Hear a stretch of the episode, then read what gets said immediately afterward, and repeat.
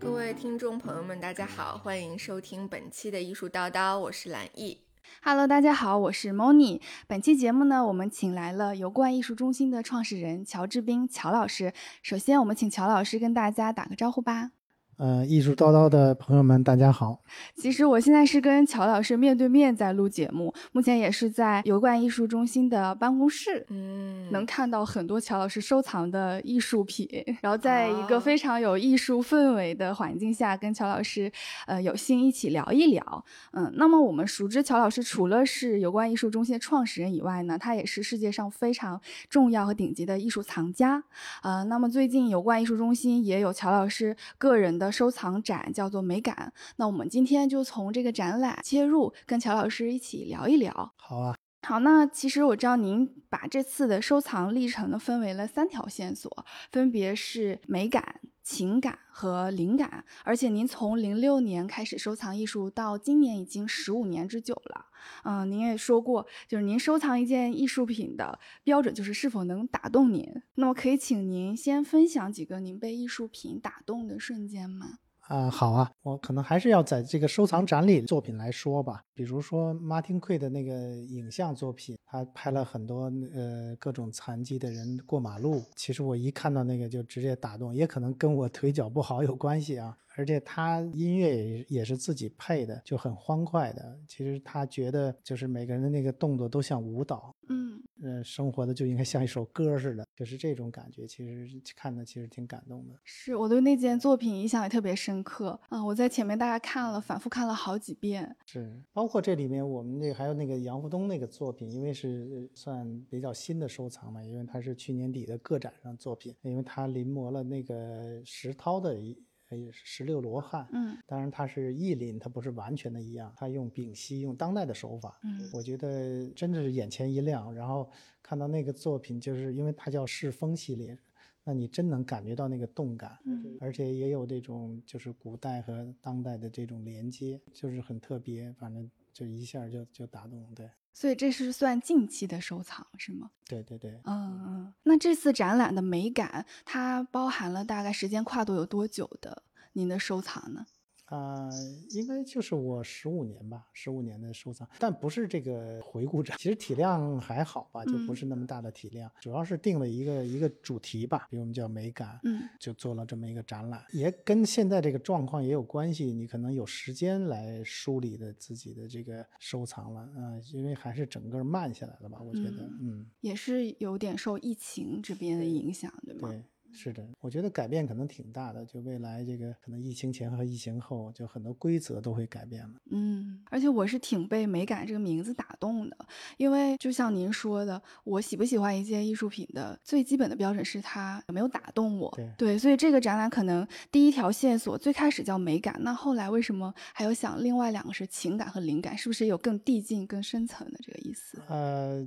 就跟收藏有关系，嗯，还是回头看梳理一下收藏的这个线索吧。当然，美感可能是一最直观感受，可能最先开始。但是其实很多时候是并行的，可能有些作作品是情感上打动你了，那有的带给你启发。我觉得就是就沿着这三条线去收都可以的。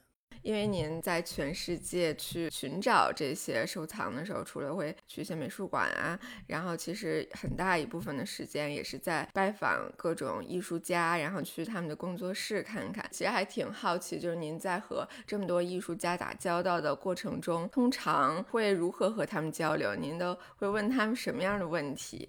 会关注艺术家是持续的在关注，很多时候是看他最新的创作。嗯，你也要看到他这个怎么来的。比如说，因为我很关注张安利嘛，我也去过无数次啊，那真的是每个时每个时段都有。比如他开始画更抽象一点了。他其实，在纽约做过一个展览，叫《花园》，但我很清楚，他那个时间买了个大房子吧，就是一直在收拾花园，跟他太太一直在收拾那花园。他是还是有来源的，他有的是真的是跟自己生活经历有关系啊。嗯，我觉得也不是，就是就像聊天吧，就聊聊，有的时候也也是听艺术家说说，就是。嗯嗯。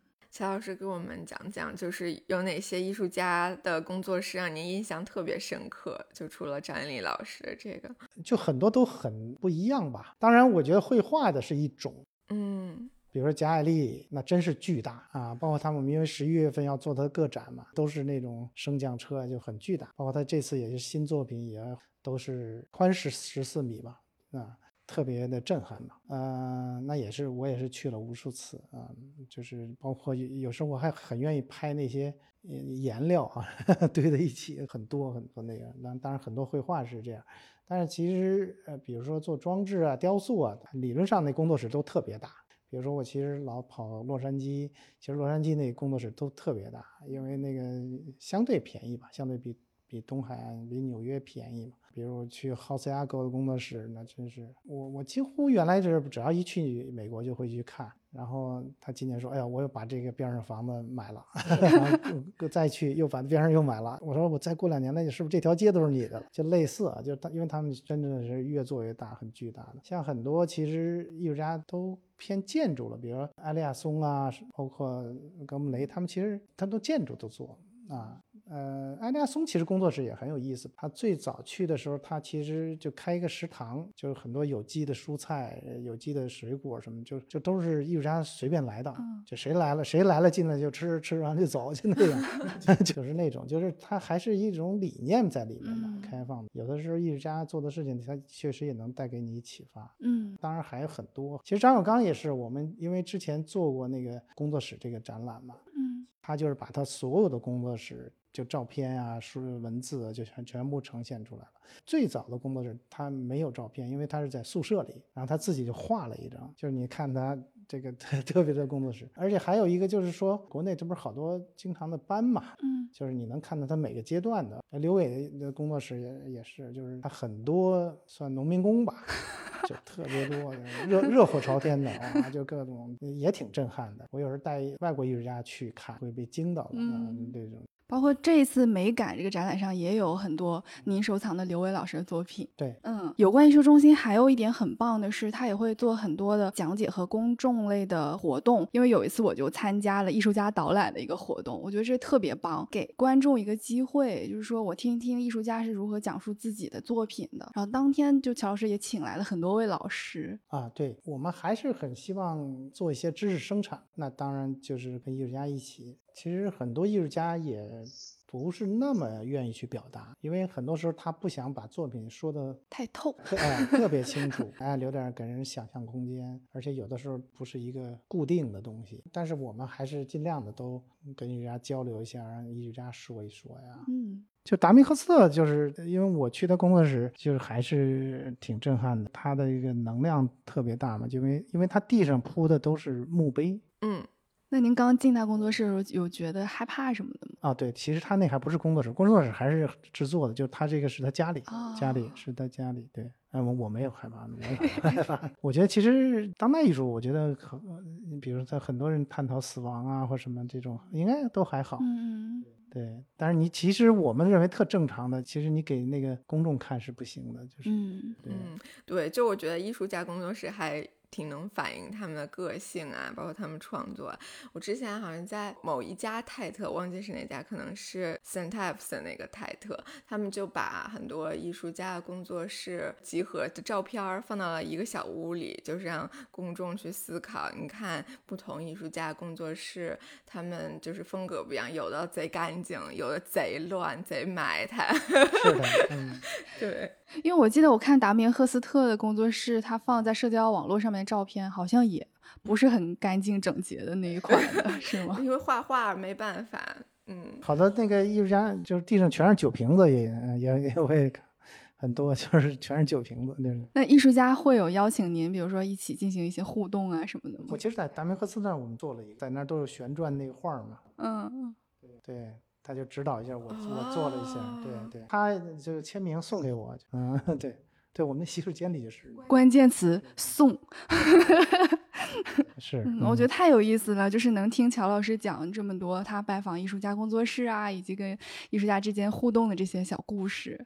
嗯，然后呃，因为油罐艺术中心是您在二零一八年创办的，而且是当代艺术机构，举办了很多特别重要的展览。那能不能请您简单介绍一下油罐建立的缘起？就是一开始也是因为，嗯，比如说您有了很多收藏，希望有一个更大的场域来放自己的收藏，还还是说我也想把我的收藏分享给大家？有这种想法吗？嗯，当然我喜欢这个事儿嘛，就嗯是那我肯肯定愿意推动这个事儿。其实一直从最开始我也在一直在呈现嘛，都是展展示出来，包括也支持艺术家创作啊什么的。那这个也是还是跟那个有一一个契机，就是呃徐汇区他想打造这个美术馆大道，他也邀请我啊过来。嗯我觉得也是赶上，就政府还算比较支持艺术吧，嗯所以其实其实自己没有这个理想，我要做个美术馆，他支持，然后我们觉得还力所能及的，那就去推动这个事情。嗯嗯。因为我其实今年已经来油罐大概有七八次了，然后我能在这边参与到很多，我觉得还蛮适合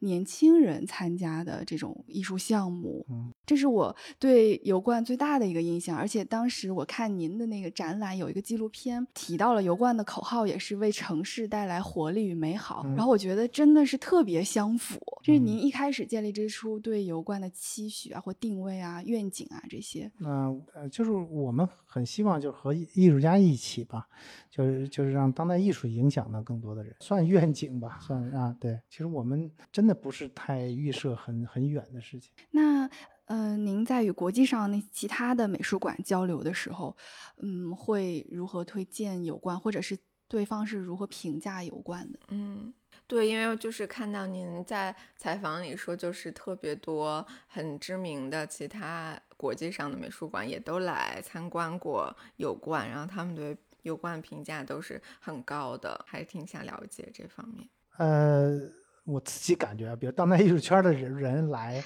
就是尤其国外来，他肯定会来油罐看一下啊。我我觉得是，尤其一九年接待了特别多的人，那当然现在疫情就就都国际旅行都都中断了。我觉得不管他大馆的馆长啊或者什么的，就是说他还觉得是有新意吧，或者他又觉得要有些地方也有启发。嗯。啊，其实达明赫斯特也来过，很多艺术家也都来过，他不会觉得哎呀你太小儿科了哈、什么这种，至少他觉得你是有活力的呀，或者你做的项目也挺有意思的呀，这样嗯。啊，因为我觉得只要来就其实就就说明问题了啊，就是他他愿意来，因为很多选择嘛是。啊，其实呃也听到很多赞美之词了，但是我我自己 说的也不太好，对，那我来说吧，我觉得挺高水平的。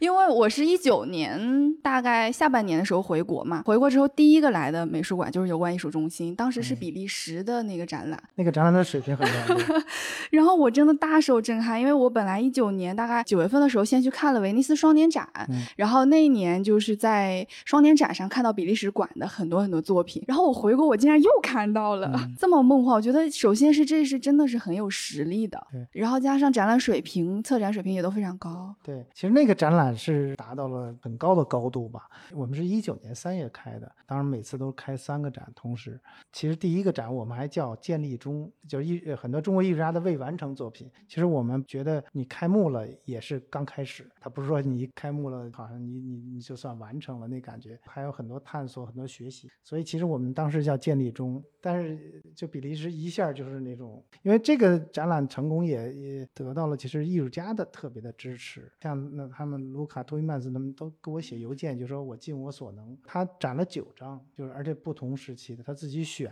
呃哪张作品跟哪张作品在一起，然后跟很多都是跟博物馆借的。嗯其实就是这种艺术家的支持是特别重要。其实里边特别多好的艺术家，是的，包括那个好像明年比利时馆是 Francis 吧，啊，就在这个展览里哦，都有。就推冰块儿的那个是吗？啊，对，就特别多，都是好 特好的艺术家。对，因为我当时就是去威尼斯双年展的时候，我记得我第一个去的就是比利时馆，然后真的觉得比利时馆就是做的很好，然后没有想到国内这么快就有了这样的展览，对，感觉国内的观众也很幸福。对，而且我们觉得就是你一个私人机构等于做了一个国家级的展，包括后来那个比利时公主也来了，哦，对，包括迈克尔波尔曼斯什么最新的作品，就就很多那个点都特好。嗯，对，都很支持。包括你说那个呃威尼斯双年展那个，也专门给我们做了一个，对，那个头像的那个。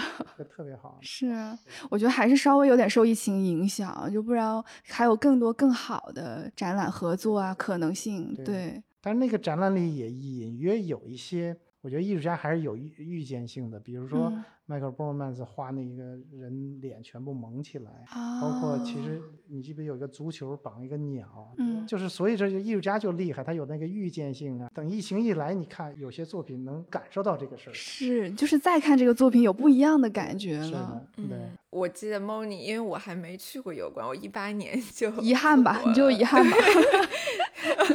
很遗憾他一直在伦敦就没回来。啊、然后 Moni 就跟我描述每次从油罐回来这个感受，就说我每次去油罐都能看到乔老师，从来就是没有去过一个美术馆，就是 对看到馆长这么亲力亲为。对，但其实我我知道，就是馆长他在不同艺术机构里面可能扮演角色不一样。那您在美术馆里面就是扮演怎样的角色？就哪些决定是您来拍板儿的？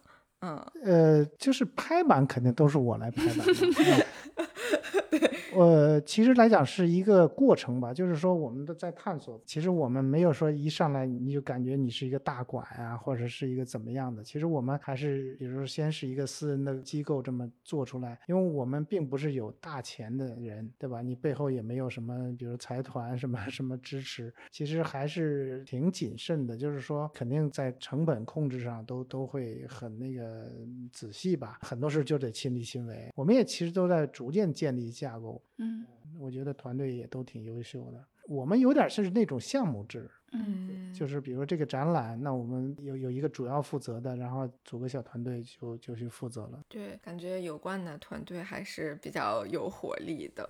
嗯就比如说这些项目和展览里面，就您参与的深度大概是多少？就比如说您在策展上的参与啊，这些方面的哪些业务您会交给就是可能更细分的这些专业的人士来做？我们其实就是各种形式都有，比如说我们很多是跟艺术家合作，比如说我们三号馆很多展览都是艺术家全部自己想方案，而且那些艺术家都是那种挺活跃的艺术家吧，其实 画廊都不敢说话的，你知道吗？就真的是，就是我还能说点儿。嗯，所以像这种事情，其实我们就是说不管方案的，就是全是听艺术家的，我们就是把它实现了，尽全力实现。艺术家也都要求很高，但是呢，就是我还是有一些经验的吧，在有些方面，所以有的时候呃也会提一些建议，但不是干涉，就是你有些建议，但他愿意采纳就采纳。嗯就这个这个事情，就是专业的事干专专业的啊，这个倒没问题的，我们没有这个障碍的。其实你要有好建议，你可以听的。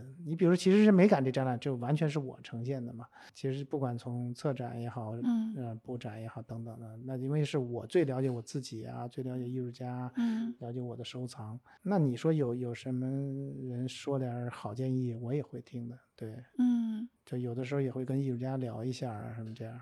真好，因为我觉得跟乔老师聊下来，觉得他是一个 既谦逊，但是其实又非常有专业水平，自己又很有经验的一位老师。嗯，其实油罐它的魅力就在于，除了这些高质量的展览以外呢，油罐艺术中心就是一个我特别喜欢的游乐场一样，因为它有太多太多又丰富又受年轻人喜欢的活动了。呃，可以简单跟大家举几个例子啊，比如说呃之前的时装秀，然后还有一些跨年的派对，然后还还有什么玩家艺术节呀，啊美术馆之夜呀，包括现在的这个旱冰场啊，尤其今天也比较特别，今天是录节目当天是七夕，七夕呢油罐有一个特别的活动就是相亲角，等一下我也会下去看看，因为这么多形式丰富多样的活动呢，所以乔老师以前也半开玩笑的说，他觉得油罐是新型的劳动人民文化宫，然后也想请问一下乔老师，就是您是如何规划这个文化宫的艺术活动呢？啊，我们还是希望有活力吧，有嗯活力。呃，然后我觉得就是美术馆，你可以去呃叫跨界也好，叫那个嗯探索更宽的边界吧。但是我觉得艺术还是有边界的，所以在做展览上，我们还是要求比较 严格的啊。嗯我觉得在活动上我们会很丰富吧。啊，那我们希望就是做一些开创性的事情嘛，艺术也是带给大家创造力嘛。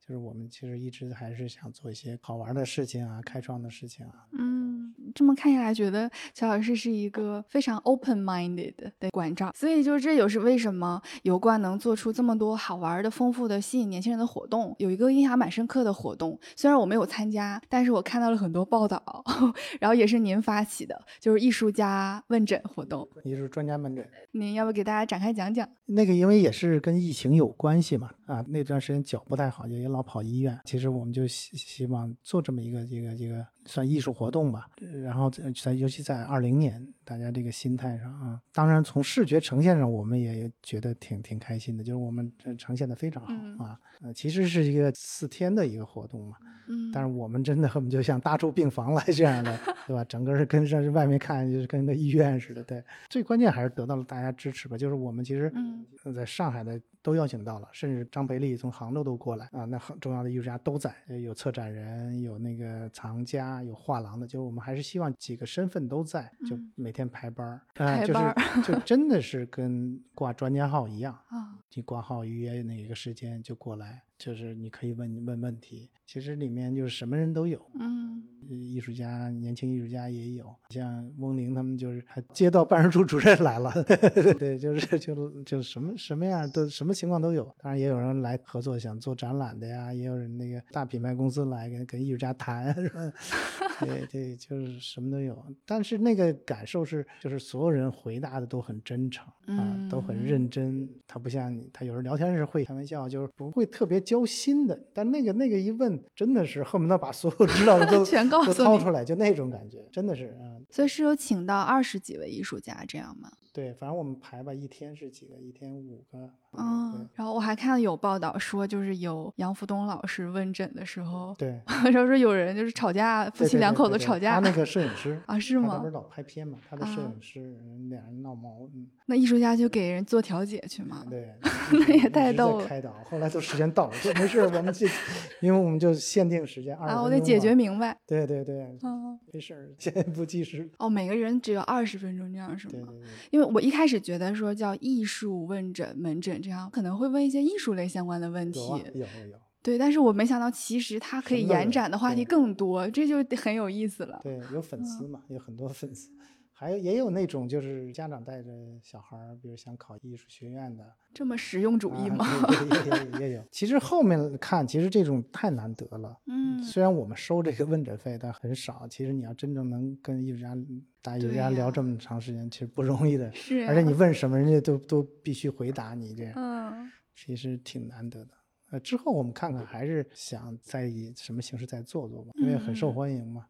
是，嗯，但是我们因为一直还是有创造力嘛，也不想重复，对对对，嗯。那这个专家门诊是去年就是玩家艺术节里面的一个项目吗？是的，对。今年有什么可以让大家期待一下的？对，其实我们玩家艺术节好处是就是全部都是艺术家啊，我们会今年会有上百个艺术家，所有市集也都是艺术家。然后很多表演，很多那种呃即兴的，然后他们有一帮年轻的藏家准备在这儿做个项目，就有点像模仿那个去年这门诊这个，他们他们做的是洗脚啊，就足浴。啊，对对，就边边洗脚边聊这样。然后我们还会有一个艺术乒乓，就是我们有一个比赛，嗯，全部是艺术家来打，就乒乓球的，对对对，嗯。然后我们今年做一个大咖展，嗯，大咖展就全部是其他领域的名人。比如说服装设计的乌马王，然后欧阳应介、马伯骞，这舞蹈的沈伟，比如电影还会有啊，音乐什么就是，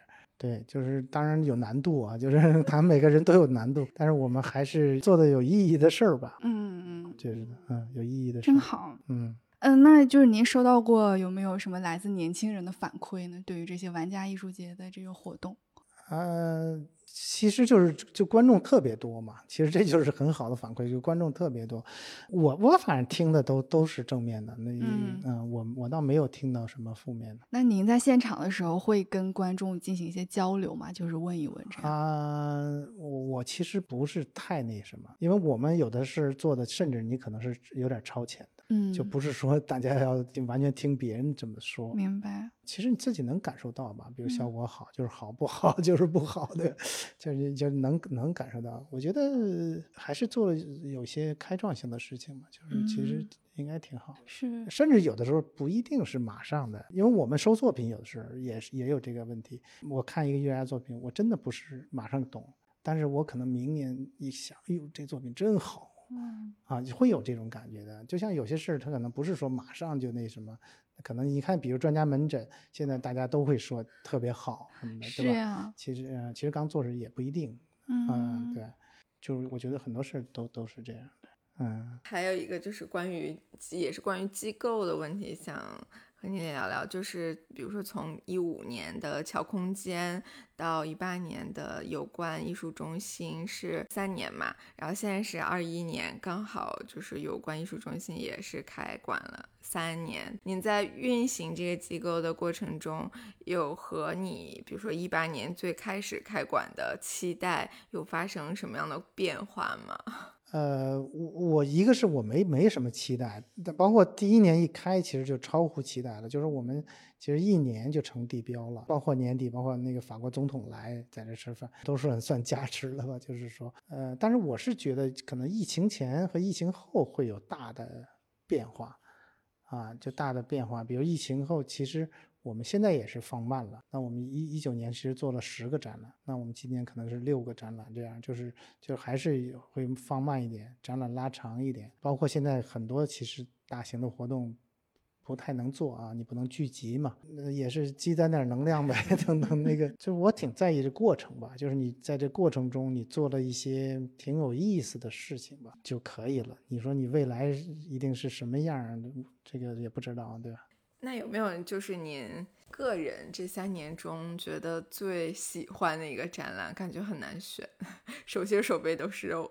就像问最喜欢的艺术家一样，就是真的太难选了。对，因为其实都是自己的做出来的嘛，然后各有各的好嗯啊，真的是就是就你每个展览可能角度不同，真的是各有各的好。我觉得嗯其实我们比如现在的美感，包括汉明，对吧，都是挺挺有意思的。嗯包括去年你说摸摸摸，尤其是在跟疫情都挺搭的，就是那种，就是就是你没想到筹划这展览时也没想到疫情，那其实它很多里面有有些细菌蔓延，很多很多这种元素都有，而且三十个国际的艺术家又在这个情况下把它实现了，包括你其实 Team Lab 也是那个人流量巨大，嗯。反正我觉得真的是各有各的好。我们其实三号馆那些展览也是啊，嗯。就是那那个空间放在那里，然后每个艺术家来都是不一样，就全部规划的不一样，就是特别有意思。嗯，感觉就油罐的很多建筑空间啊，然后展览啊，展览空间设计啊，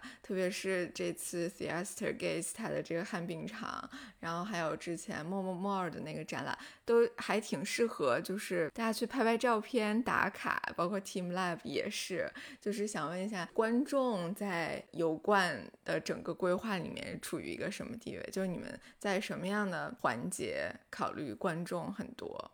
其实，在建立这个美术馆的时候，其实我们就有这个考虑，比如在整个这个空间规划上，其实你能感受到，就我们跟观众很亲近。嗯对对对，是的，就比如他进来，他没有障碍的，他有些美术馆他不敢进的，就是这个他很随便的进来了，呃像遛弯儿似的就就就就进来了，就是就是还是跟公众很亲近吧。因为当代艺术相对来讲还是受众比较小的。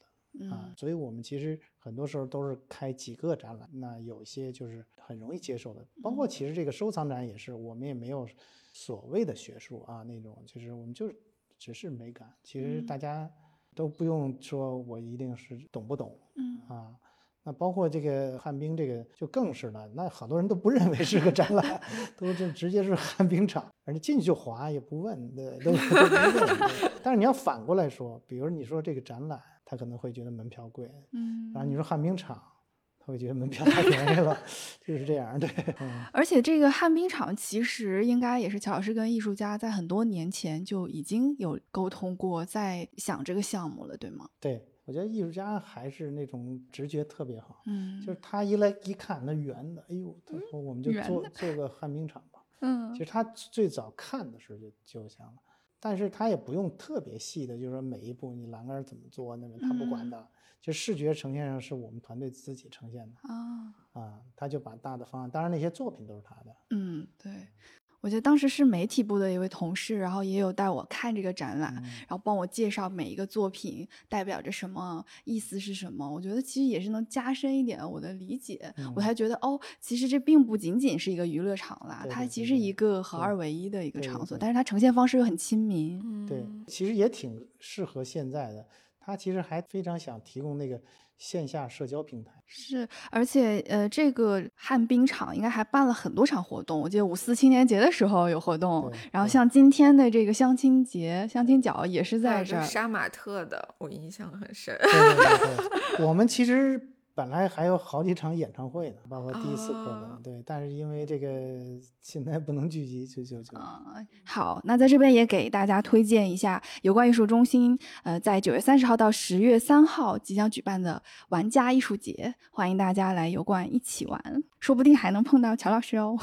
嗯，那个肯定能碰到，一定 说的定，而且而且就是好看、好玩、好买什么的，都都都真的是是的，好吃什么都有。嗯，感谢乔老师今天做客艺术叨叨，谢谢您的时间。嗯，谢谢乔老师，谢谢你们。好啊，那我们本期的艺术叨叨就到这喽，我们下期见。嗯，下期见，拜拜，拜拜，谢谢。